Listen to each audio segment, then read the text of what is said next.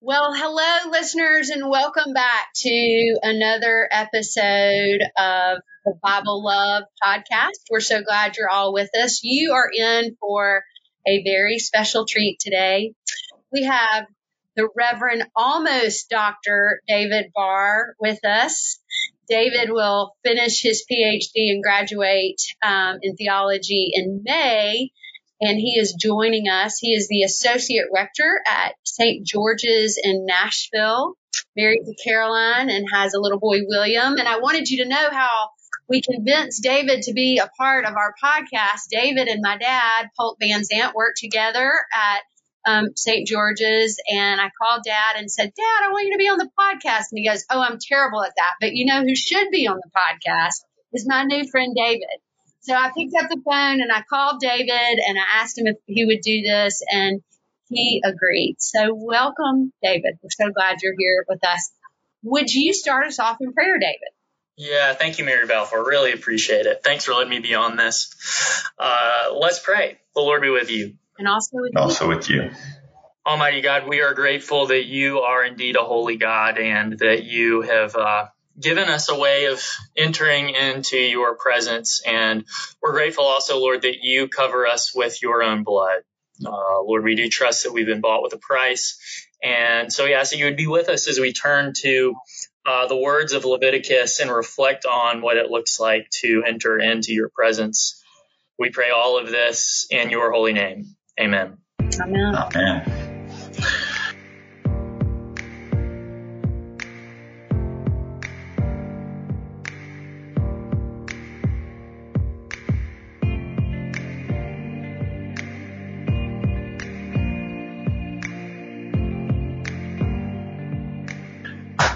If you've been following along with us, you know that we started off following the path. The path. It's a book, and maybe some of y'all got that. We threw that out the window in the first week or two, and then we just started going kind of chapter by chapter through Scripture, and we got through two books like that.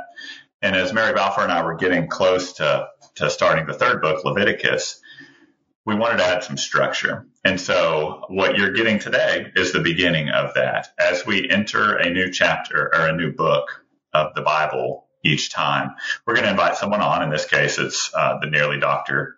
Barr, who is um, going to give us kind of an overview, a 20,000 foot view of Leviticus. And then Mary Balfour and I and other folks we bring along, we'll do the deeper dive into chapters and, and Leviticus even dives into verses.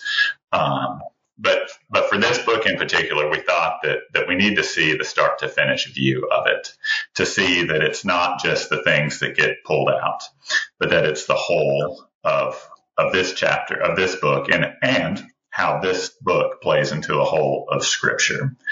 And so uh, you'll see this on our YouTube and on the podcast site as kind of the introduction and then subsequent, um, the chapter by chapter discussion will flow from that. So that's a little bit of setup and housekeeping. David, thanks for joining us. Yeah, thanks, Alan. Really appreciate it. Tell us about Leviticus, David.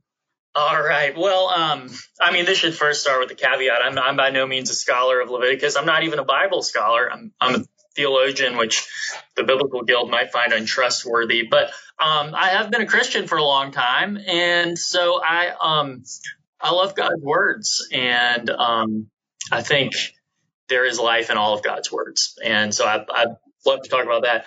I got, you know, it's tough to know where to start with Leviticus. It's a, for many, it seems like it's, it's a scary book. It, for a lot of folks, you start out in Bible reading plans, you know, it's a book that you get bogged down in.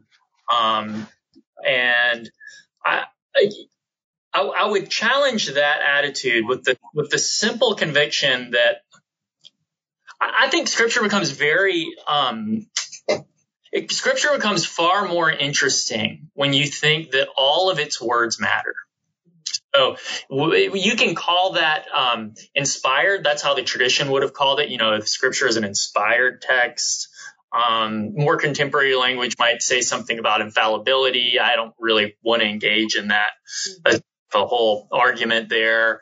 Um, but at the very least, I think what we can all agree on as Christians is that part of what makes scripture scripture is that it, it, it can't be erased, it can't be ignored, it can't be um, just sort of swept to the side, but it has to be engaged with. And then I'd say even more, it all has to point to Jesus in some way. Um, and so I think I would add that at the beginning, just as a sort of intro and, and jumping into Leviticus. It, it all makes the most sense in my mind when we view it within the canon as a whole.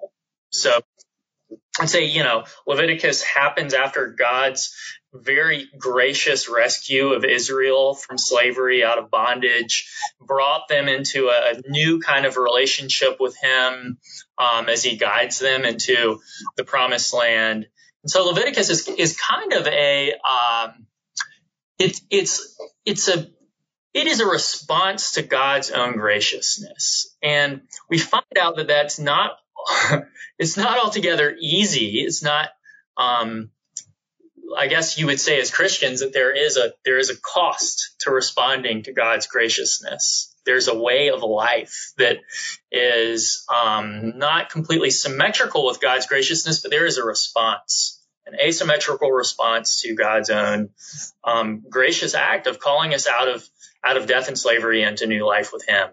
And so that that's in my mind what Leviticus is about. It's about um, how to be in a holy relationship with God and holiness is just a huge um, focal point for the book.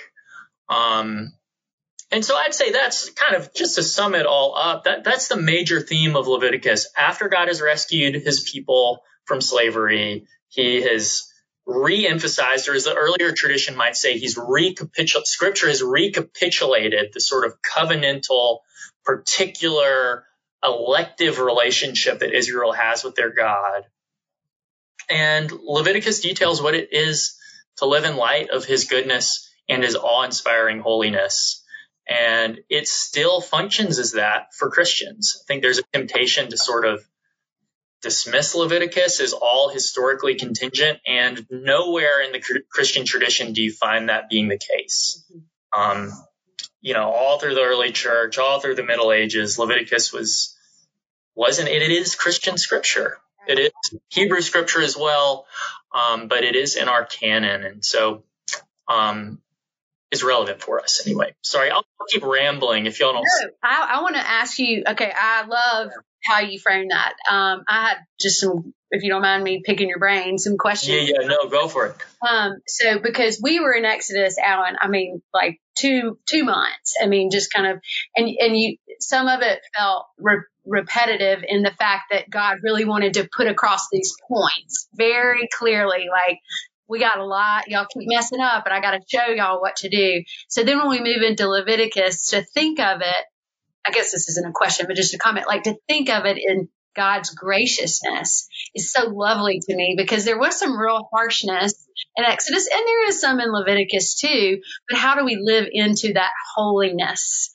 you know, that, um, that God wants for us. Thinking about that makes me more excited about Leviticus other than actually kind of nervous because I've been a little bit nervous about it. And you've given me a framework of going, okay, this is, we got to look at it in this way and we might get a lot more out of it. Yeah. Right? And the one other thing I'd add there is I think, I think you have to, if you step into the tradi- the Christian tradition little ways back, what uh, something you find, especially at the very beginning of the Christian tradition, is this conviction that when something is weird or strange in the Bible, we tend to not want to engage that and to sort of push it away or just say, I don't know what to do with it. I don't really want to read this anymore.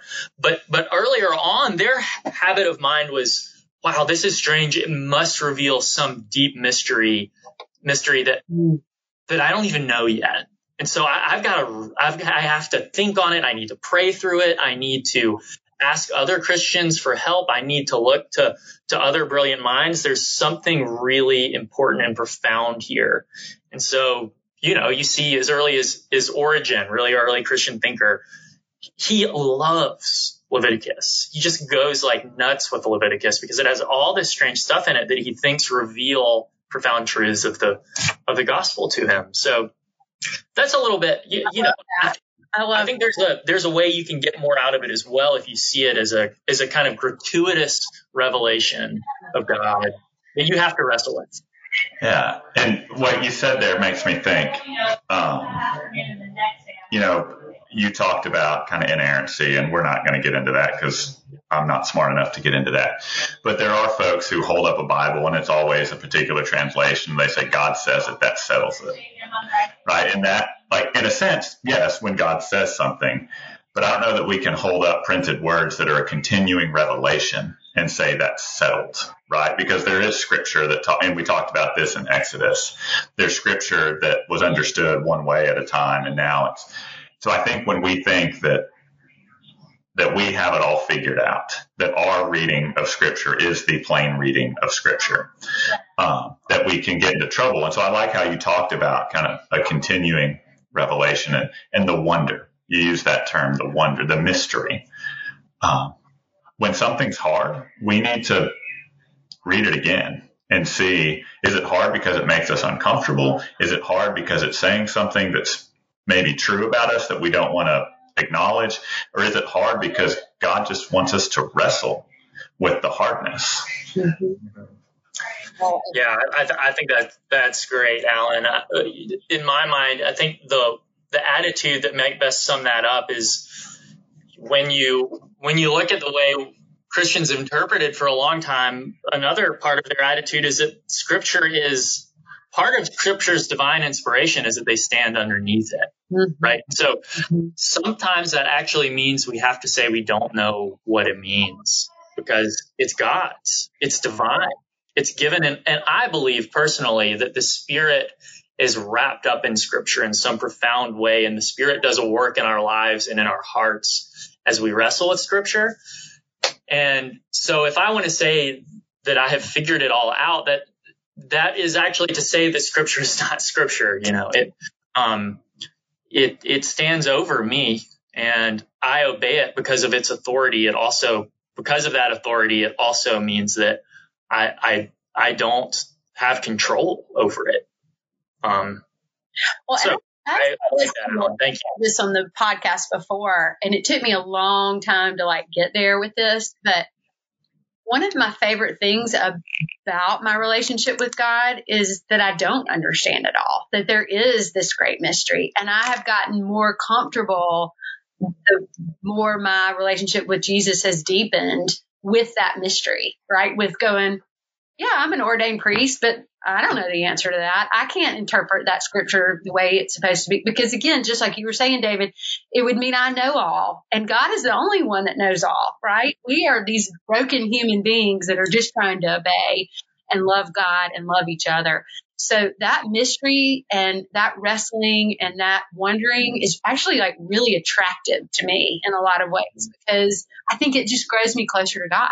It makes me get on my knees and pray, help me figure this out. Or if you don't want me to figure this out, help me be okay with not knowing the answer. Mm-hmm. What do y'all think of that? Same, same, same tune. I hope y'all are on that same page. Um, so with Leviticus, I don't, how stupid. I didn't bring my Bible. It's not sitting in front of me. I got my book of common prayer. But it is, it is a long, it is a long book of the Bible, just like Exodus. I think it's over 40 chapters. Is that correct? Um, and so again, this might take us some time to sort of dig deep and dig in. Um, I said this last week, um, and I asked David if I could ask him about it this week. One of the things David told me, um, and if I'm saying it wrong, David, correct me, but you said to get to the cross, we need Leviticus. And I love that statement. And I, and I'm sure you would say that about any of the books of the Bible, right? That these are all part of our story. It's not like, oh, that's just the Jewish story, right? It's the Christian story. Mm-hmm. Yeah. So Leviticus, it's um, the, one of the reasons I say that. So it is, it's it's 27 chapters. It is long, but it's not quite as long as some of the other ones. But in the middle of those 27 chapters is uh, it's 16 and 17 basically. 16 to 17 is this sort of centerpiece of the whole book and it's all about the Day of Atonement.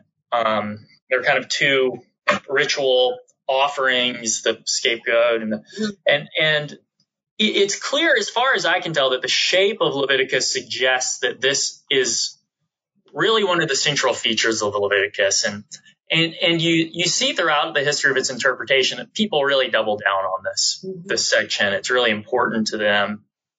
And, um, you, you know, essentially what, what happens there is the, the, the sins of so there are all these ways of dealing with sin in Leviticus. It details in a, a variety of ways. Like I could go through more particular details of it about how to attain a uh, um, place of purity or cleanliness, enter into God's presence, both for priests and lay people. And um, but at the, at the center is this assumption that not all of the sins will be will be dealt with. You you can't account just because of human finitude, you're not going to be able to account for all of them.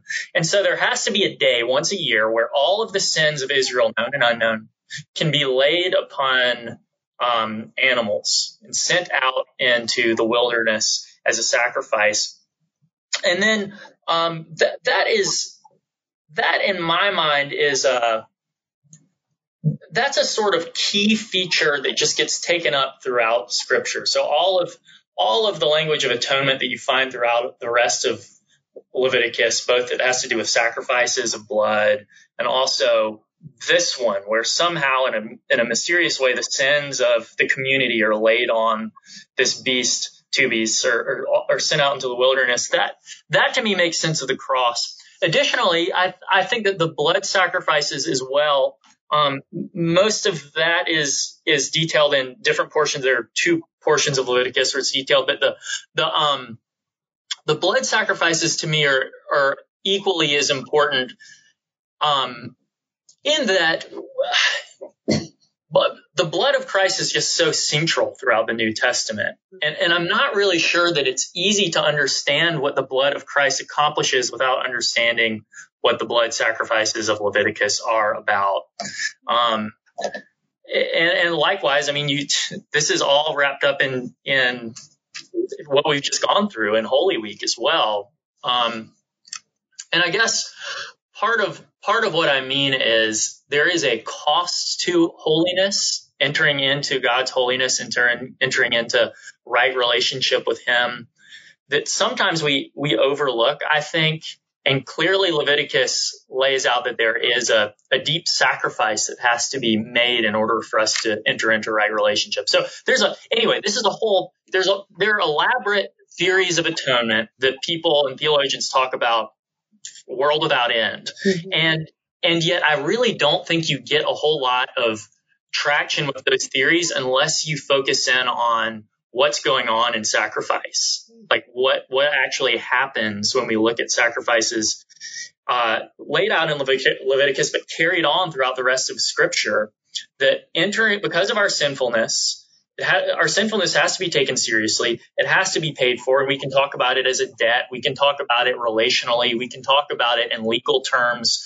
But clearly, the Old Testament wants to describe it in this particular way of blood sacrifice. Um, and so I think our conversations about what's happening on the cross, th- they need to revolve around this language of sacrifice. And this is why, for instance, you know, so the first English use of the word atonement, atonement is actually a word that, that was made up, was made up for, for scripture. William Tyndale made it up in the 16th century. It, there was no word for this really. And so Tyndale came up with it. And, um, and Tyndale, in fact, had, unlike Luther at the time, no real theology of the cross. His theology of the cross was completely bound up in blood. He cared, it was all about blood. He mentions the blood of Christ all over the place. And it's because he thinks that that's the key to understanding what Good Friday is about. Is this this life offering sacrifice poured out, a kenotic, self emptying, gratuitous love that's costly, that's given for our sake. And then the product of that is that we are made one. We are at one, at one with, with God Almighty through the offering of Jesus. And so, I, anyway, I'm rambling too long here, but what I mean is the basic point is I think that there is there is a substitutive, uh, punitive, sacrificial quality to what goes on in the cross, and we can debate about what exactly that means. Um, but clearly in Leviticus, it's very, very, very important to life with God. And sacrifice of Jesus on the cross is picking up on that. And it is not erasing other things. It's recapitulating truths that have been passed on in Leviticus. Anyway, I'll, I'll stop there. I'm not rambling. all that in Exodus too, right? With the altar, like and, and today, and I mean, so this makes so much sense what you're saying. I mean, I, I hadn't really put the two sacrifices together, but it makes so much sense in that. I mean, Alan, I saw you taking some notes. You probably have wiser words, but David, I, it's be- that's beautiful. Thank you, thank you for that. Yeah, no, I love that. And I think we, in our tradition at least, we get so caught up in how can we explain the atonement? How can we explain the cross? In some cases, how can we explain away the parts we don't like? Right? All of these theories have merit. When we look at all these theories that have been put forward, they're a portion of the truth. And this blood sacrifice, this atoning sacrifice in place of sacrifice is a part of the truth. It is you know, if you take it back here. what I also think, you know, this to shift gears a little bit, Jesus, in essence, he picks up a glass of wine at supper with his friends and says, This is the blood of the new covenant.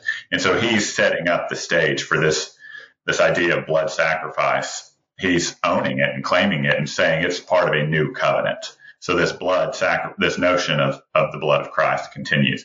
And there's other parts of Leviticus where Jesus reframes, reshapes that as well. Like you think about, um, you know, love your neighbor as yourself, right? Jesus says that and builds upon that. And there's a whole story about how Jesus says, you have no idea who your neighbor really is. That goes back to Leviticus, yeah. right? You think about Jesus healing the, uh, healing lepers and healing people with skin disease. There's two whole chap, three whole chapters, I think, in Leviticus strictly dedicated to how you interact with people or don't interact with people that have skin disease. And so Jesus is saying, you know, Jesus has a habit of saying, you have heard it said, but I say to you. He doesn't say that every time, but it's kind of implied sometimes. And when he's talking about dealing with lepers, when he's talking about loving your neighbor and loving your enemy, I think he's calling back to you may be understood it this way, but I'm telling you this is the way to understand it. And so I agree in many ways, both with the atonement, but with just understanding the good news of God in Christ Jesus. You can't do that without looking at, at Leviticus. Yeah. And I think it even informs some of our own life of faith as well. And that we, you know, we, a lot of times, so you look and look at the testaments and think, oh, well, I need to look back at the Old Testament in order to sort of understand some of the new, new. But I, I think that the better example is to think of both testaments informing our life in Christ. So it's, it's, it's not just a unidirectional reading one way or the other. It's really both testaments describing what it is to uh, live under God's rule and to follow Him. And and so I think that some of the sacrificial character that we see is still highly relevant for us, not just in the practices that we have in the Eucharist, in our, in our liturgy, liturgical life, but I, I, I do think that there is, um, you know, if I may be so bold here, I think there's a, I think we are called to sacrifice certain parts of ourselves even to serve the Lord. Um, it might not be blood. It, might be time. It might be what's closest to our hearts sometimes, you know, the, the idols that we create, whatever it might be. I, I think that part of the, the part of the takeaway for me with Leviticus as a Christian is I need, I need to offer the Lord some of the things that are most precious to me, um, in order to follow him. And I don't know exactly what those are. I want to use Leviticus to help me discern what those are. Um, but I think there's there's clearly some some direct, you know, there's some takeaways here for Christian life. I don't. I, I not only think can you boldly say it. I I, I believe that's the truth. I mean, we it is not. We, the easy part of being a Christian is love your neighbor, love your God, right? But then that's the hard part of it, right? Too, and it is a sacrificial sacrificial life, which I am happy to be a part of because I so desperately want to be in relationship with God. But there are things I have to sacrifice. Not everybody's going to love me. Not everybody's going to love every decision. All those things, um, my phone, my diet coke, whatever, all those things that I make idols, you know, those are sacrifices. I'm willing to do that. The two of you are, and we're going to make mistakes through it. But how wonderful to have a book of the Bible that helps us think about it in that way. And I think that you bring up an excellent point. So I read Leviticus last week, um, the whole thing, just to kind of prepare. Um, and I'm going to read it again. This is going to be my question or thought for the time, Dave, uh, Alan. We've been trying to come up with a different thought. Is to read it in a different way of a response to God's um, graciousness. And what I loved what you said, and how we enter more into a holy relationship with God and the, seeing the holiness of it and the sacrifice of it, um, because that's the least we can do, right? God did so much for us. This is the least we can do is read this book, this chapter in a book, excuse me, in a different light um, that David has so generously offered for us. Alan, what do you think? You gonna you got a something you're to do this week? Yeah, I think what David said there about sacrifice. What are we called to give up? And I reflect back, Bishop Waldo sent out, um, our bishop in Upper South Carolina sent out an, an, Easter letter in which he talks about a conversation he had with presiding Bishop Michael Curry. And just two weeks ago, in this conversation that he had, they talked about this exactly. They talked about what it means to live in beloved community, what it means to live into God's dream of at one minute. Um, and what Bishop Curry said, according to Bishop Waldo, is there are going to be things that I have to give up in order to be in right relationship with God and with my neighbor. And there are things that my neighbor will have to give up in order to be in right relationship with me and with God. And so I think that for you to bring that up today is, has me thinking about that. And so I'm going to reflect this week. And my question for listeners is to reflect this week. What might God be calling you to sacrifice? Good one. I love that. I love that. And then, of course, you know, never forget what God has sacrificed in order to bring you into right relationship with Him. Mm-hmm. Um, mm-hmm. That's not to, not to be forgotten as well. But I love that. Thank you, Alan. That's that's really helpful. David, you're awesome. Thank you. I'm so glad to know you. I'm glad to call you my now friend and glad we got to do this through um, the Bible Love podcast. Um, I know our listeners will be so grateful to hear your voice. Will you come back again? We'll give you yeah, I'm happy to. Another one. Um, yeah, I feel like we hardly even got to. I know we, we Leviticus, man. It goes fast, but you gave us a wonderful overarching theme and exactly what we were hoping to happen. And so, so, so grateful for that. Um, tell my dad hi. And, do. and um, listeners, remember that we love you, but most importantly, God does. See you next week.